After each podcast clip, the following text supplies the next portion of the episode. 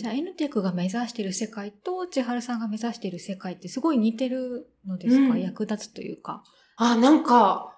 結果的に思ったんですけど、まさか初めはですね、そこまでのものだと思って出会ってなくって、かったんですけど、とりあえず苦しかったから、で、なんか他と全然違うこと言ってるから、ここはなんかあるかもしれないと思って始めたんですけど、あの、結果的には本当に求めてたこと以上というか、もうびっくりして、まあ、理解するまで私の当時はですね、まだ今ほど教育体系ができてなかったので時間はかかったんですけど、うんうん途中で、あ、これ本当に私が求めてたものなんだって理解ができた時は顎が外れるぐらいびっくりして、もう感動で3ヶ月ぐらい涙が止まらなかったですね。前回インタビューした藤さんもなんかすごい感動して涙が止まらないとか、なんかすごい衝撃を受けるすごい衝撃。もう人生で初めて。うん。まあやっぱ自分自身がね、当時辛かったのもあってだと思うんですけど、本当になんでこんなに苦しいんだろうとか、なんでこんなに隣、まあ彼氏とですね、分かり合えないんだろうとか、どうしたら人と本当に分かり合えるんだろうとか、もう一体私はこれからどうやって生きていったらいいんだろうとか、なんかそういうすごい苦しかったことが、だんだんだんだん自分の中で理解して繋がっていって、た時に、やっぱりある日なんか衝撃的な気づきがね、あの、それまでの小さな気づきの蓄積が、こう、ダンと集まって大きな気づきが来た時があったんですけど、その時に本当にこう目を開けたまんまで、その自分と自分の宇宙が全部こう綺麗に消えて、そのないところからどういうふうにこの現実が立ち上がるのかっていう仕組みが全部シミュレーションみたいに見えたことがあって、で、その時に、あ、本当の人間って、本当の自分ってこうだったんだっていう、そこに出会えたんですよね。で、その自分っていうのは本当に自分や相手っていう、もうその分離もない、うん、自分も相手もないし、うん、まあ、エヌテックでは源泉動き一つだけがあるんだっていうふうに言ってるんですけど、まあ、世の中でもね、ワンネスとか言ったりして、まあ、それのもっとさらに深い段階なんですけど、まあ、それに脳が納得しちゃったんでしょうね。た時に、あ、すごいと思って、今までは違いがベースで、違いがある前提で分かり合おう、分かり合おうってしてたけど、そもそも違いなん。てなかったん。だって。違いは結局人間の五感覚と脳が作り出してる錯覚、ホログラムです。それは真実じゃなくて、真実は一つしかない、繋がってしかいないから、もう自分も相手も分けることができない、もうそのすごい境地だったんだっていうことが分かったときに、一つだから争うことができないんですよね。うん、もうなんか論理破綻してるみたいな感じそうそうそう。自分のね、右腕が左腕をね、こう、やっつけるとかすることはないじゃないですか。うん、うん、だから、今まで私たち人間がやってたことは、そんなことをやってたんだと思って、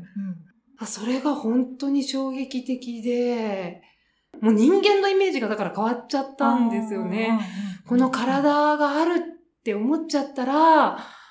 やっぱり自分と他をもう分けてしまう。はい、自分以外の他者ってなってしまうけど、そうなってしまったらもう戦争なんですよね。生命本能があるから自分を守らなくちゃいけないし、うん、そしたら自分がってなるし、うん、自分の家族を守らなきゃ、うん、自分の会社を守らなきゃ、自分の国を守らなきゃって、自分がある限り、自分と他者が分離してる限り、本当の平和なんて実はありえなくって、あ本当にそれもない、その真実の自分に出会った時に、もう今まで感じたこともない感動と喜びがあって、なんか自分の中にそれまでずっとあった不安や孤独や辛さとか、なんかそういう氷みたいなものが、うんうん、こう春の雪解けのね、こう光で溶けていくみたいな、なんかそういう感動をですね、味わって、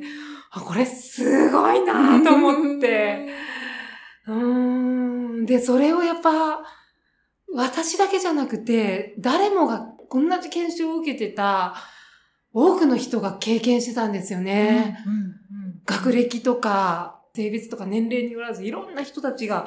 あの、受けてたんですけど、それこそ学生から70代ぐらいの方まで、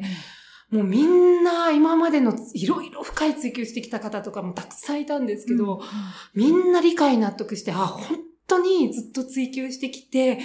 だけど埋まらなかった。最後のワンピースが埋まったって言って、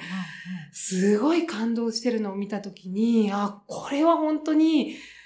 この教育がグローバルスタンダードになったときに、理想論じゃなくて、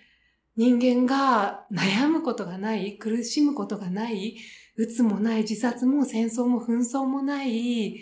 そんな時代が実現できるんだって、それがなんか理想論だったのが初めて現実論になったんですよね。で、しかもそこにキーワードとなるのが、実は日本なんだっていうこととかも分かって、その真実の世界っていうのが、まあ、あの、日本人の深いところにある、すごいその、まあ、宮本武蔵のね、無の境地って言ったりとか、なんかそういう侍精神とかね、ありますけど、そういう大和魂とものすごいつながるところがあったんですね。うん。なんかあの日本は昔世界のね人種差別がひどくって、まあ、第二次世界大戦に向かっていったあの人種差別がひどい時にも、国際連盟にね、対して人種差別撤廃条約を突きつけて、本当に人と人のね、その人種によって差別があるななんておかしいって言って、まあそれでね、あの、否決されたので脱退したりとかしましたけど、なんか本当に自分だけじゃなくて全ての人が幸せであることをずっと願っていたり、誰もが平等で人間はすごいし、その尊厳があるんだっていう、そこをどっか深いところでずっと感じてきたのが日本だっていうふうに思うんですよね。うん、だから、あの、すごくそこともつながる世界で、しかもやっぱり世界に行った時に日本人ってものすごい信頼されるんですよね。いや、それは本当に私たちのね、今までの祖先が一生懸命作ってきてくれた信頼だなと思うんですけど、イスラム圏行っても、キリスト教圏行っても信頼される。うん、だから、本当にキリスト教とかイスラム教とかね、そういう宗教紛争を終わりにさせることができるのは、まあ日本人じゃないとっていうのは他でも言われてることなんですけど、うん。そういう日本のミッションというか、今回私が日本に生まれて、世界に日本人じゃないとできないことっていうのも理解ができて、なんかそういうのもすごく大きかったですね。じゃあ、千春さんがなぜ日本人に生まれたのかとか、うんうん、なんかなぜこういうことに悩んできてたのかとか、うん、全部がなんか繋がった感じ、ねうん、そんな感じです、そんな感じです。で、ミッションに向かうための道具を手に入れたみたいな感じですね。はい。えー、エネテック学んで人との関わり方とか今までとどう変わってったとかありますか？ああ、なんか人間関係はやっぱ一番変わったのは人間関係かなって。あ思いますね、うん、なんかやっぱりそれまでは本当にやっぱりこの体が自分だって思ってるから、うん、やっぱり人のこと大好きって言いながらどっか怖いし、うん、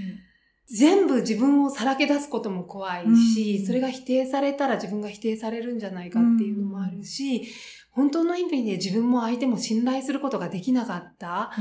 から、一生懸命やっぱり笑顔をして、相手に合わせて建前して、A さんにはこの顔、B さんにはこの顔、C さんにはこの顔、だけどここからここはもう絶対誰にも言えないみたいな、そういうのがあって、っていう風な人の接し方だったんですけど、あ、本当に自分も他人もないんだっていうのが分かった時に、ぱすごい安心したんですよね。で、なのでなんか初対面の人にも、まあ、自分が昔だったら言えなかったような何でも言えるようになったりとか、基本的に人に対する、人間に対する、まあ、正しいものの見方が入ったことで、安心感が全然違うから、昔は我慢して言わなかったことも言えるようになったりとか、昔私人と喧嘩したりとかだからできなかったんですよね。ニコニコして、なんかムカつくとか、イライラしたりとか、本当はそれ違うんじゃないって、どっかで思っても、そんなこと思っちゃう自分がなんか嫌だと思って、そういう気持ちも押し込めるし、あの、喜怒哀楽の中で私は木と楽しかない人間だって思い込んでて、本当はあったんですよ。必ず必人間って全ての感情があるから、でも怒りとかは感じちゃいけないとか、私は人を憎んだりとかそういう感情もないんだと思い込ませて麻痺させて、あそういう感情も出なくしてたんですけど、安心感が出たことで、すべての感情が人間は持ってるし、っていうのも分かったから、全部そういうのが出せるようにもなってきたし、まあ出すことで人間関係は作れないって思ってたんですけど、逆に出すことで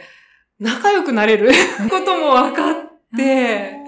本当に思ってることをやっぱり私の方がまずオープンになることで、相手も心をオープンにしてくれる。う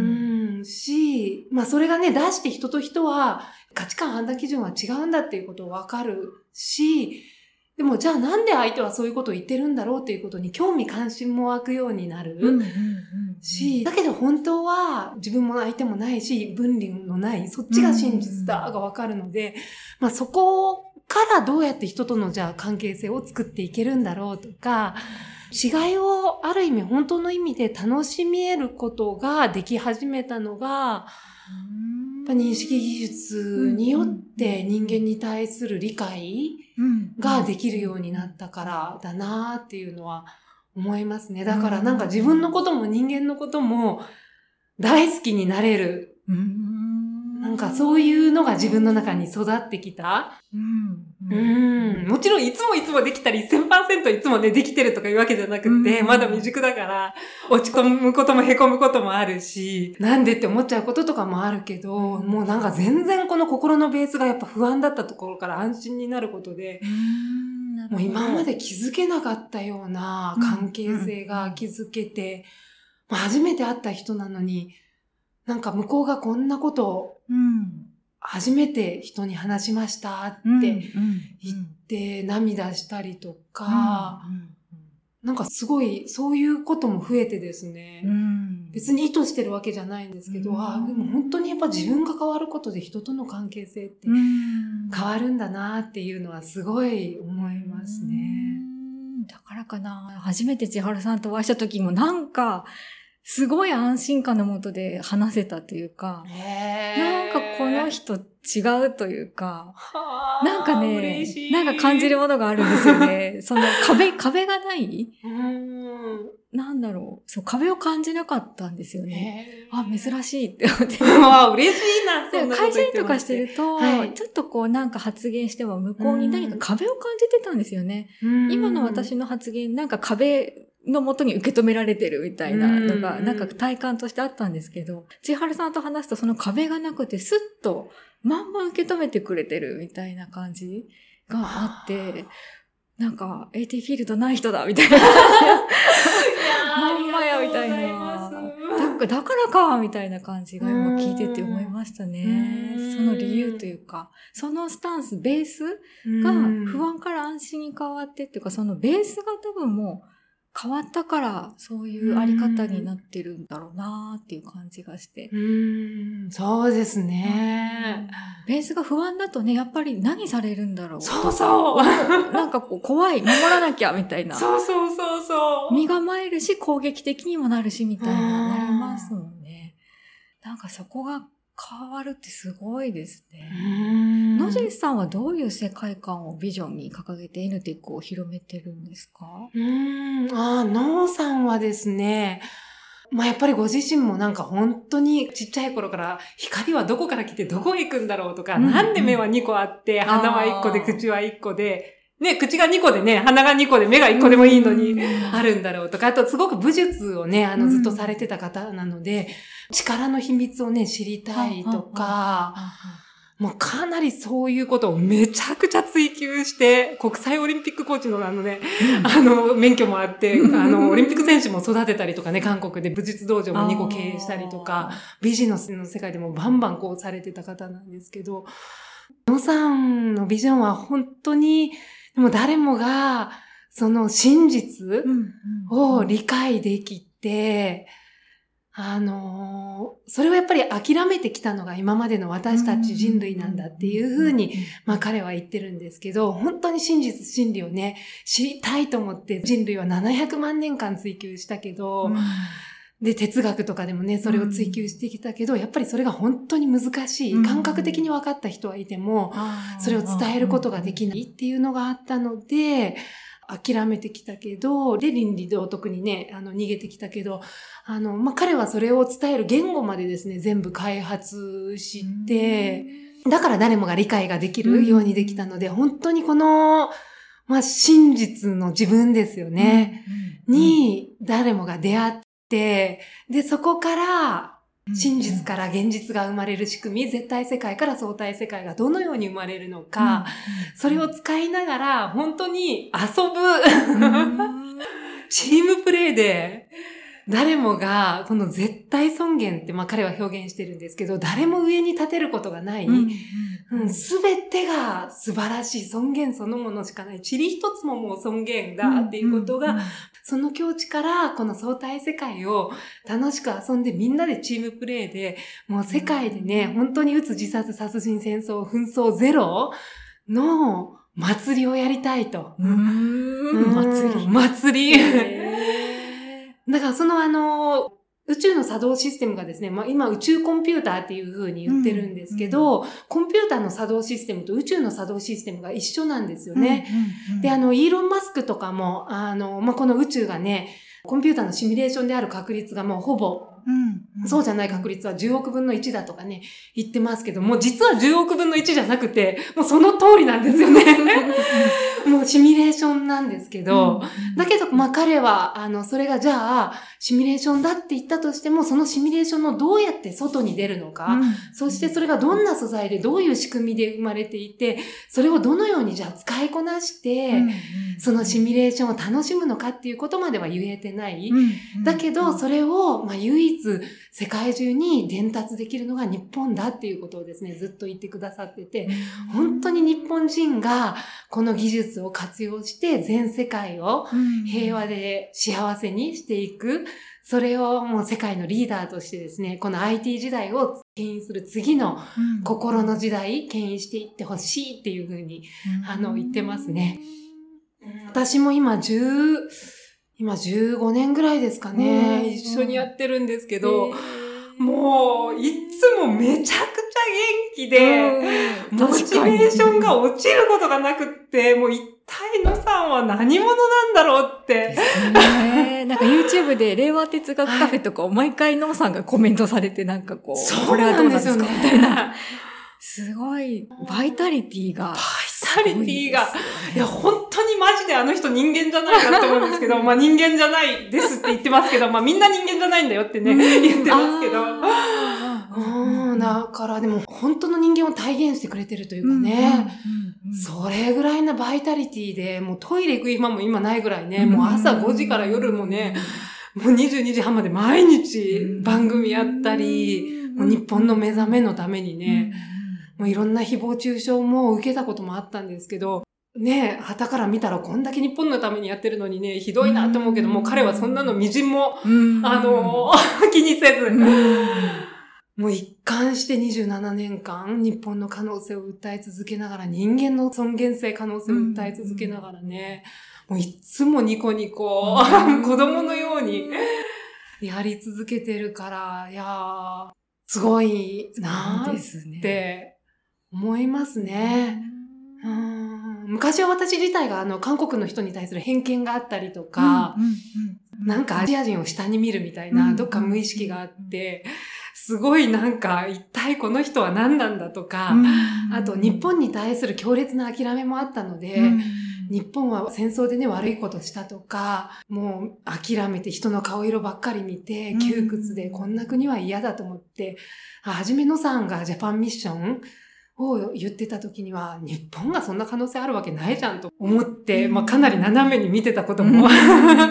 不信感バリバリであったんですけど、まあなぜ彼が日本なのかっていうのが、本当に民族主義の日本のことを彼は言ってるわけじゃなくって、うん、真実を分かったところから、その仕組みで見た時にも、全部日本だっていうことがあって、根拠があって全部言ってる。っていうことを自分自身が理解ができたときに、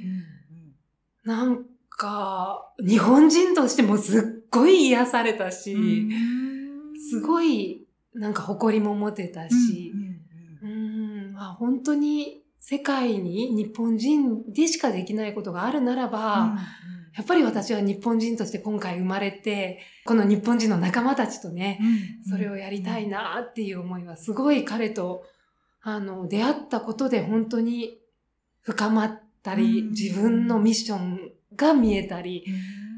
本当にね、感謝しかないですね、野さんには。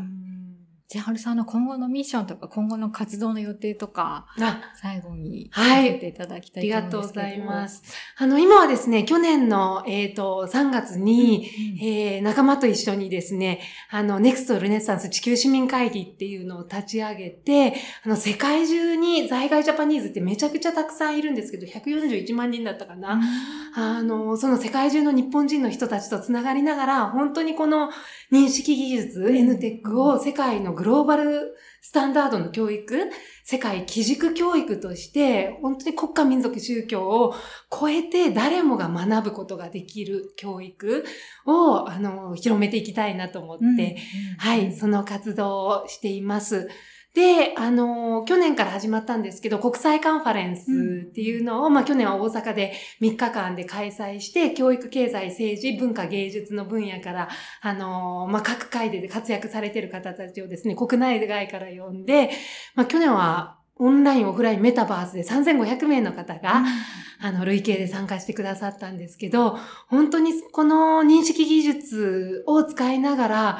Dignity 2.0国際カンファレンスって、その Dignity 1.0は部分的な尊厳、何かがすごいから、これは尊厳だねとか、相対比較での尊厳性を私たち、まあ脳をね、使うとどうしてもそういうふうに部分と違いしか取れない機能があるので、そうなってしまうんですけど、本当にその人間の脳を超えた、まあ新感覚、心の感覚を、あの、どんどん使える人たちを増やしながらですね、Dignity 2.0すべてが尊厳、だっていう、そのものの見方を誰もができる教育ですね。それを全世界に広めたときに、本当に差がない、格差がない、そんな生き方をね、誰もができて、もう世界中でその国際カンファレンスをこれから、今年は北海道でやって、たりするんですけど、そのうちこう海外にも出ながら、いろんな大陸でその国際カンファレンスをですね、開催していって、あの、この教育ムーブメントですね、のうねりを広げていきたいし、やっぱりこれをもとに、あの、新しい教育経済ですね、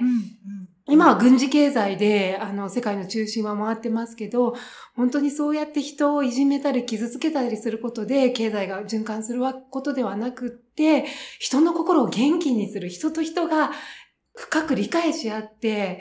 その関係性を築くことができる、うん、その教育によって、本当に国家間の協調関係も今すごい必要な時期、うん、まあコロナパンデミックとかね、あの、本当に世界的なスタグフレーションとか今起こっているけど、まあ誰もリーダーシップをね、取ることができないけど、うん、そこに対して、みんなその共通土台ですよね。原生動きしかないんだっていうところから始まって、それができるから、世界的な協調関係ができる。からこのグローバルな大きな問題に対しても、世界中の人たちが一緒に協力し合って、その人材も出すし、資金も出すし、技術も出すし、知恵も出すしってやったら、本当あっという間に難しいって思われる問題も全部解決しちゃうんですよね。うんそれを、あの、仲間たちと一緒にですね、作っていきたいし、外人の日本人の人たちとですね、つながってやっていきたいなっていうふうに思っています。素敵。はい。ありがとうございます。最後にですね、はい、なんかリスナーさんへのメッセージとかもしあれば、はい、お願いします。はい、ありがとうございます。そうですね。今日は本当に、あの、聞いてくださって、私の話をありがとうございます。もう、すずさんのおかげで引き出してくださるので、もういっぱいいろいろ 喋らせてもらえて、すごく楽しかったなと思ってるんですけど、あの、本当に、まあ、今の時代生きていたら、もう世界中にそういうプレッシャーが来てるし、経済もね、日本もプレッシャーが来ているし、誰もが悩んだり苦しんだりするのが当たり前の時代だなって思います。でも、それが、その、なんて言うんですかね、悪いことじゃなくて、実は本当に私たちが何に悩むべきなのか、うん、それが自分が悪いとか、相手が悪いとか、社会が悪いとか、そういうことではなくて、本当に私たちをずっと人類、こう700万年間苦しめてきた根本原因があるんですよね。そこにまず気づいてもらいたいし、本当にそれに気づいたならば、それを全部解決して、もう、全く新しい生き方、全く新しい関係性、全く新しいコミュニティ、それを作る、誰もが作ることができる、本当に安心安全で生きられる、そんな生き方がね、誰もができる時代になっているので、ぜひ、あの、こういうことに関心持っていただいたらですね、うんうん、あの、一緒に何かちっちゃいことからでもできていったら嬉しいなと、うんうん、はい、思っています。今日は本当に、あの、私の長い話をですね、いっぱい聞いていただいて、どうもありがとうございました。ありがとうございました。